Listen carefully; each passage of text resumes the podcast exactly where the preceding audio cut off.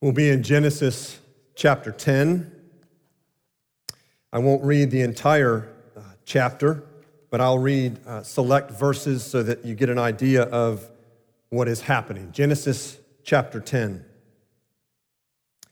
These are the generations of the sons of Noah Shem, Ham, and Japheth.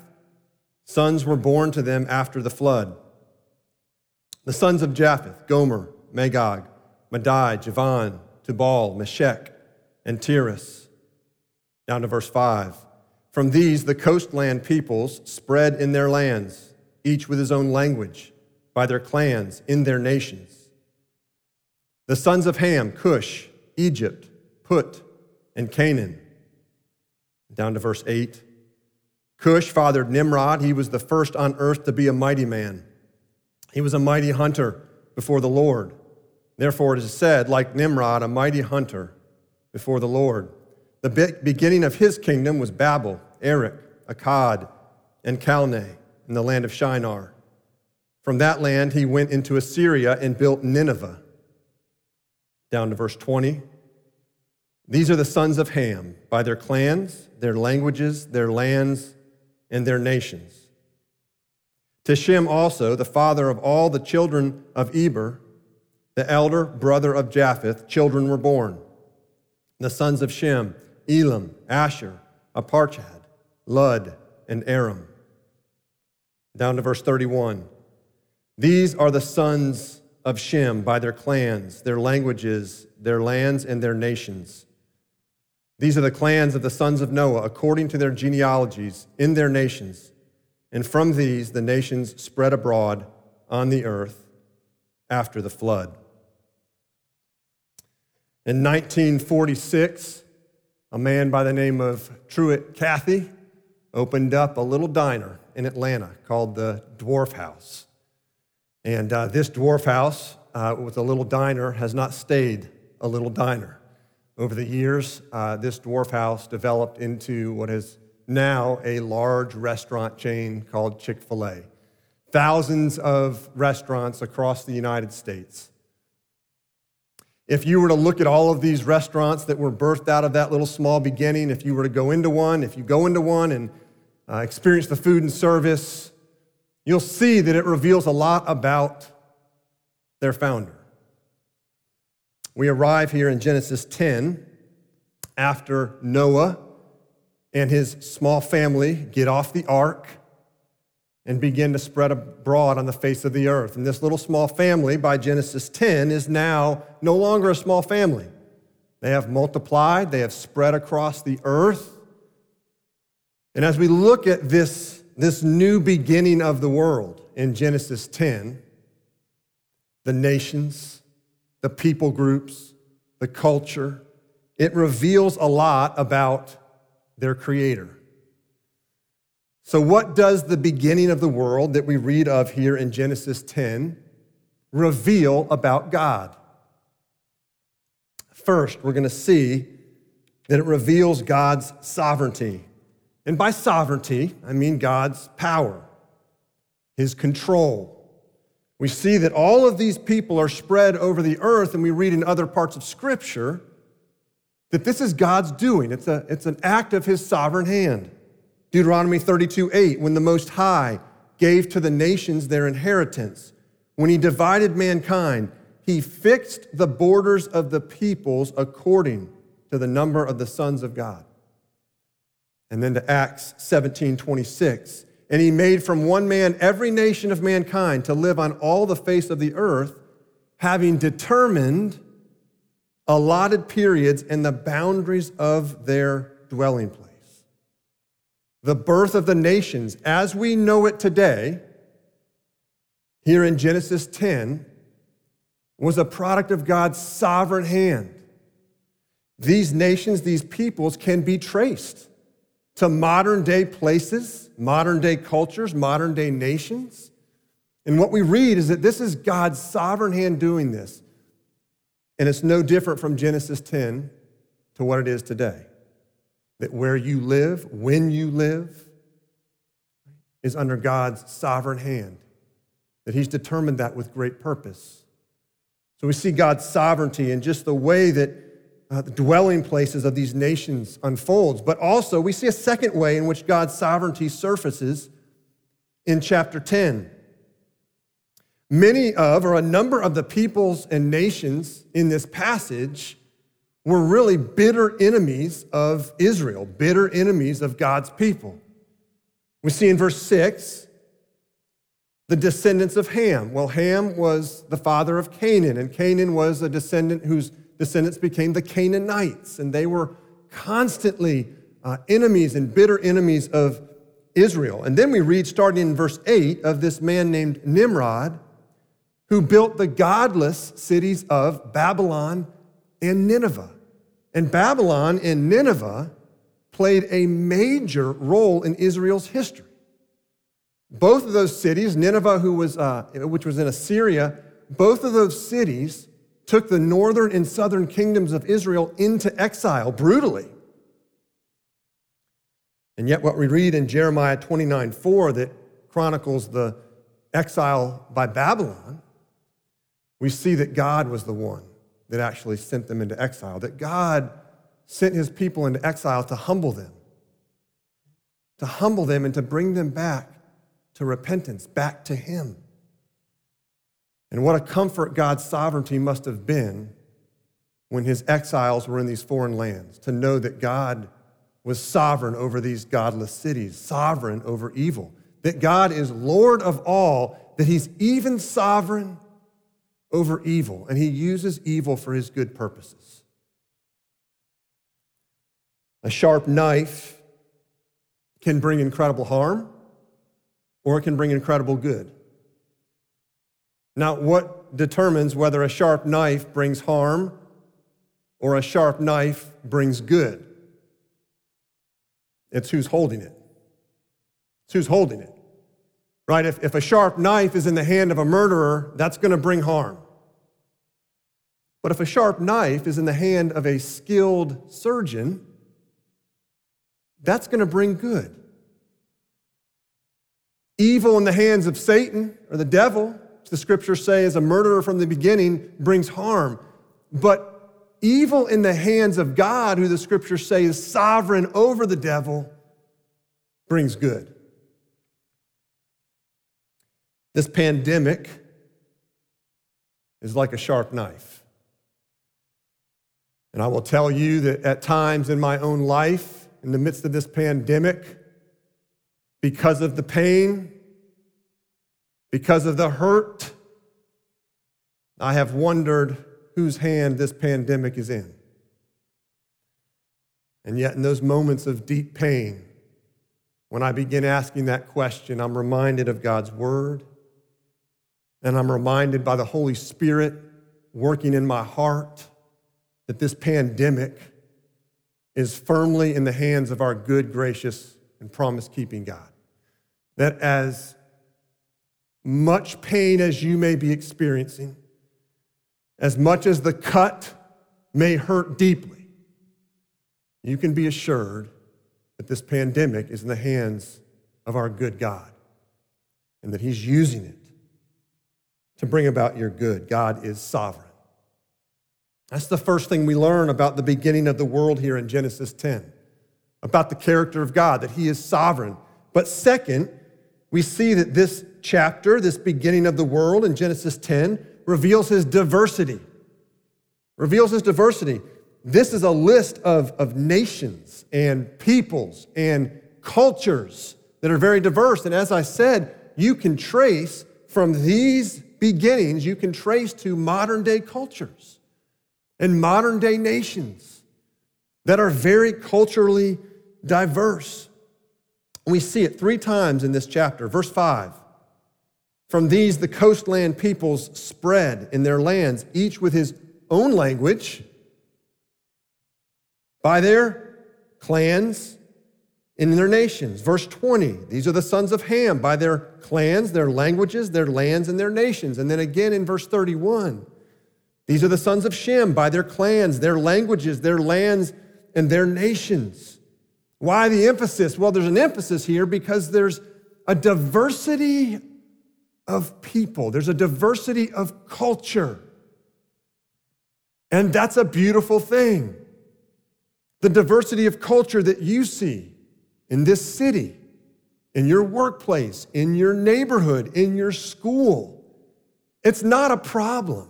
It's a beautiful thing because it's part of God's design. You say, How do we know that? Well, at the end of the story in Revelation, we read in Revelation 7, verse 9 After this, I looked, and behold, a great multitude that no one could number from every nation,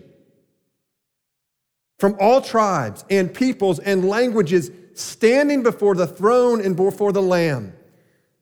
There will be tremendous cultural and ethnic diversity in the new heavens and the new earth. And if that's what heaven's going to look like, because that's the way God has designed it, then we better get used to it now. Cultural diversity, which is designed by God and is a beautiful thing, produces different expressions of worship. And, and that's obvious that there are, let me give you a couple examples. There are some people that would show up at our worship service and they would say, Man, you all are pretty stiff. You guys don't move a whole lot in your worship service. And there's some of you that would go to somebody else's worship service and say, Wow, you guys move a little bit too much, a little bit too much dancing going on here. Diverse culture produces diverse expression. And I'll tell you, the scriptures are uh, very firm on elements that should be in a worship service, but the how those elements get expressed, there's tremendous freedom. That's why if you went to a worship service in Africa, it would look very different than our worship service. And that's not a problem. That's a good thing. It's beautiful. And of course, the nations are here in Jacksonville. There is quite a bit of diversity in Jacksonville. And therefore, worship services and people groups and nations, nations that have different cultural uh, uh, norms that are beautiful for the Lord. You know, some have said that Christianity is a cultural straitjacket. And by that, they mean that it forces people from diverse cultures into one single iron mold. Now, the reason that there's a stereotype of that is because of the blots on the record and the history of Christianity. But Christianity is actually more adaptive to diverse cultures than, than many of the other, that any of the other worldviews and religions. Let me give you an example from the, the, uh, the spread, the pattern of how Christianity has spread around the world. If you take Islam, for example, the, the center and the majority of Islam is still in its place of origin which is the Middle East. Or if you look at the demographic center of Hinduism and Buddhism, that's still in the, the same place. But if you look at Christianity, you would see that it started off with the Jews in Jerusalem. It moved to the Hellenists in the broader Mediterranean region. Then it moved to Western Europe. Then it moved to North America. And today, uh, the, the vast population of Christians are in Latin America, Africa, and Asia. One African scholar was asked, his name's Lamin Sanneh, he was asked why Christianity grew so explosively in Africa. Listen to his answer. People sensed in their hearts that Jesus did not mock their respect for the sacred, nor their clamor for an invincible Savior. And so they beat their sacred drums for him until the stars skipped and danced in the skies. After that dance, the stars weren't little anymore. And then listen to this Christianity helped Africans become renewed Africans, not remade Europeans. Historian Andrew Walls says it this way cultural diversity was built into the Christian faith in Acts 15, which declared that the new Gentile Christians didn't have to enter Jewish culture. The converts had to work out a Hellenistic way of being a Christian. So no one owns the Christian faith. There is no Christian culture the way there is an Islamic culture which you can recognize from Pakistan to Tunisia to Morocco. So, what's the takeaway? Takeaway is this that we are called to appreciate cultural diversity, to appreciate the beauty of it, to not judge it, to not criticize it, nor to try to, to force it into some iron mold. We learn to embrace now what we will embrace for eternity. The book of Revelation indicates that we will retain our cultural differences in the new heavens and the new earth. And that means that every human culture from God has something good and a strength that can enrich humanity. So, what does the beginning of the world here in Genesis 10 reveal about God? First, it reveals his sovereignty. Second, it reveals his diversity. But third, we see that it reveals God's concern.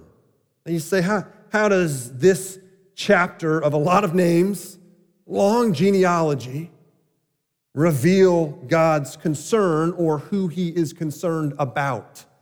Well, in Luke 10, we read that Jesus sends out 72 people to every town and every place to proclaim the good news of the gospel. And you read that and you go, why 72? Where does 72 come from? That seems like a very random number. Well, there are 72 people and people groups in the Greek translation of Genesis chapter 10, which means that Jesus was connecting his mission to the nations that are birthed in the very beginning in Genesis 10. And symbolically, appointing an ambassador for every nation. God's heart beats for the nations. He's concerned for the nations, the nations that were birthed in the beginning, all under one creator. Now, if you read this and remember the end of chapter 9, you may ask, now, wait a minute, wait a minute. Noah had three sons, right? Shem, Japheth, and Ham. We read that God blessed Shem. He poured his blessing out on Shem. He, he poured uh, his redemption out on Shem and his family line, but on Canaan, or on Ham, who was the father of Canaan, he poured out a curse. And you say, well, it doesn't sound like God has concern for Canaan or the Canaanites. He put a curse on them. You got to remember that God's choosing Shem, God's electing Shem was not a choosing towards privilege. It was a choosing towards mission. He elected Shem and his family towards mission to reach the nations. And that's what we see happening in the early parts of the scripture. Shem gives birth eventually to Abraham, who gives birth to Israel, who one day would be brought into the promised land, into the land of Jericho. And as they come in, we read of that story where this Canaanite woman, a descendant of Ham and of Canaan, a Canaanite woman, a prostitute named Rahab, sees what God has done for his people, sees him lovingly save his people and protect his people and care for his people, and she says, I want in. So she places her faith in God by hanging that scarlet cord out her window, which is, has parallels to the Passover. So, what we see here is God chooses a person, Shem, and a family, and then Abraham, which births into a nation, Israel, that is supposed to be the light to the nations. Israel was elected to be on mission to the nations and to be a light. Israel failed, in that mission. And that's where we see ultimately the purpose of all these genealogies that you read in the Old Testament.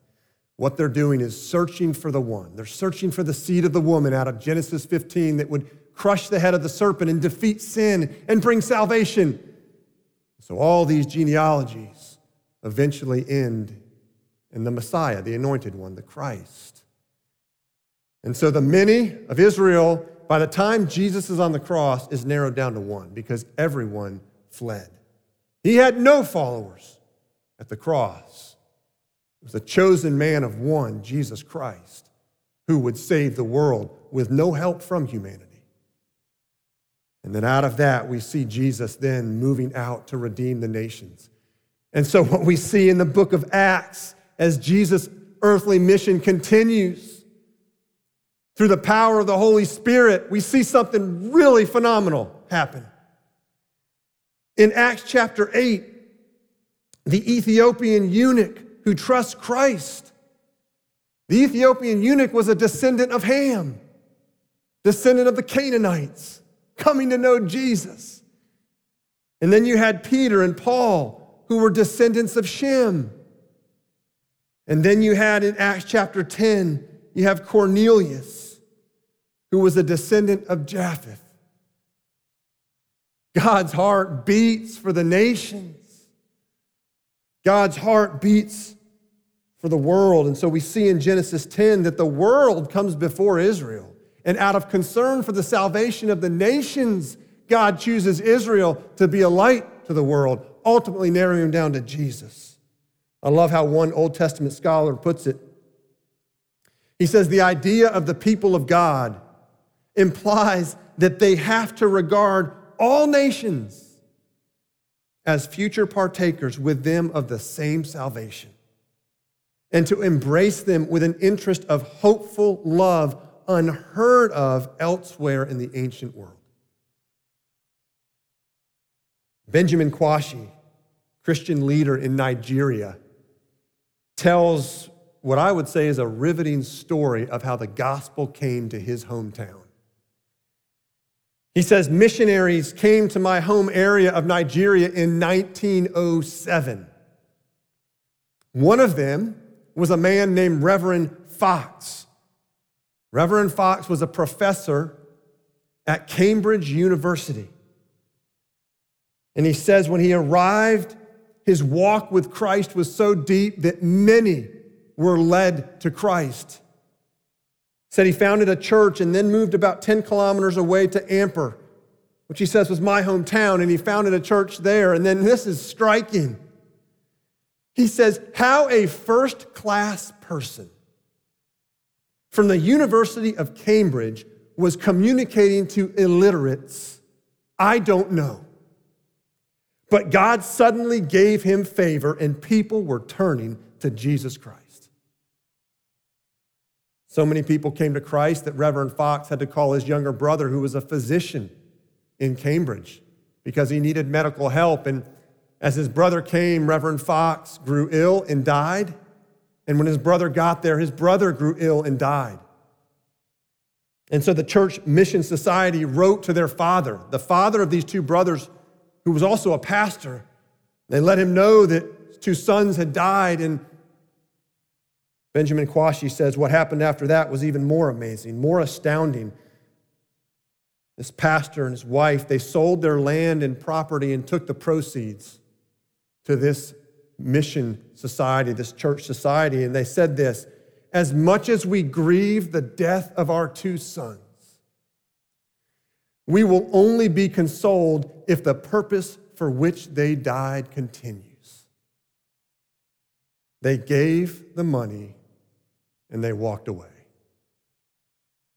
Benjamin Kwashi describes later of looking through the profiles of these two young missionaries that brought the gospel to his hometown. And he says this they both had first class educations and degrees from the best schools. They died as young men. The oldest was only 32. They gave up everything to serve Jesus and bring the gospel to my country. Were they crazy? No. They had heard what Jesus had said, they believed it, and they were willing to stake their whole lives on the truth of Jesus' words. If you're a follower of Christ, then God sovereignly brought someone into your life to bring the gospel to you.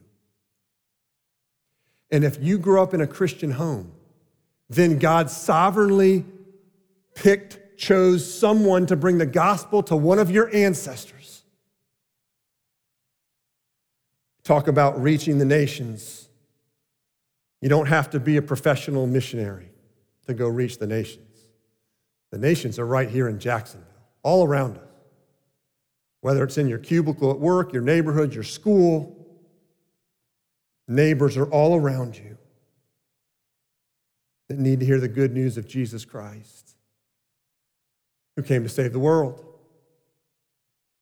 At the end of the book of Jonah, God says this about that godless city, Nineveh, that is listed here in Genesis chapter 10. He says this to Jonah, and should I not have concern for the great city of Nineveh? in which there are more than 120,000 people who cannot tell their right hand from their left. Oh, may God give us a heart like His and great concern for the people around us. And may He give us sovereignly ordained opportunities like this pandemic to share the love of God, the concern that He has for your neighbors, displayed in the death and resurrection of Jesus Christ, and a hope that is indestructible. Let's pray.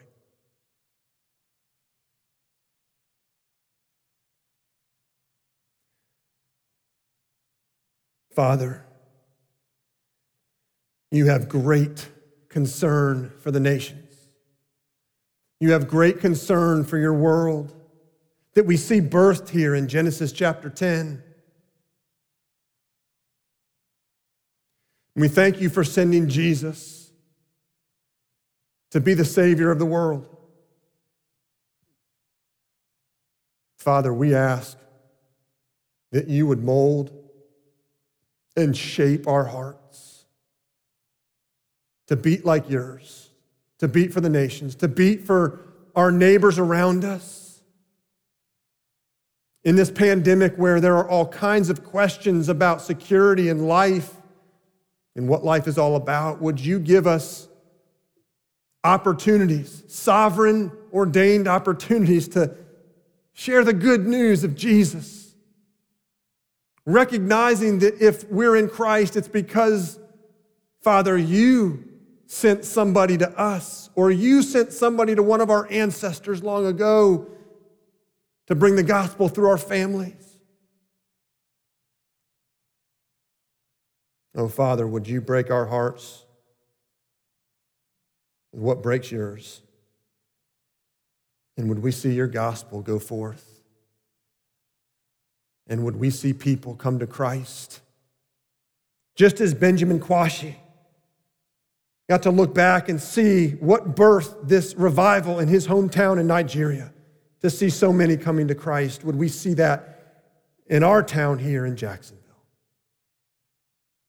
We pray this all in Jesus' name. Amen.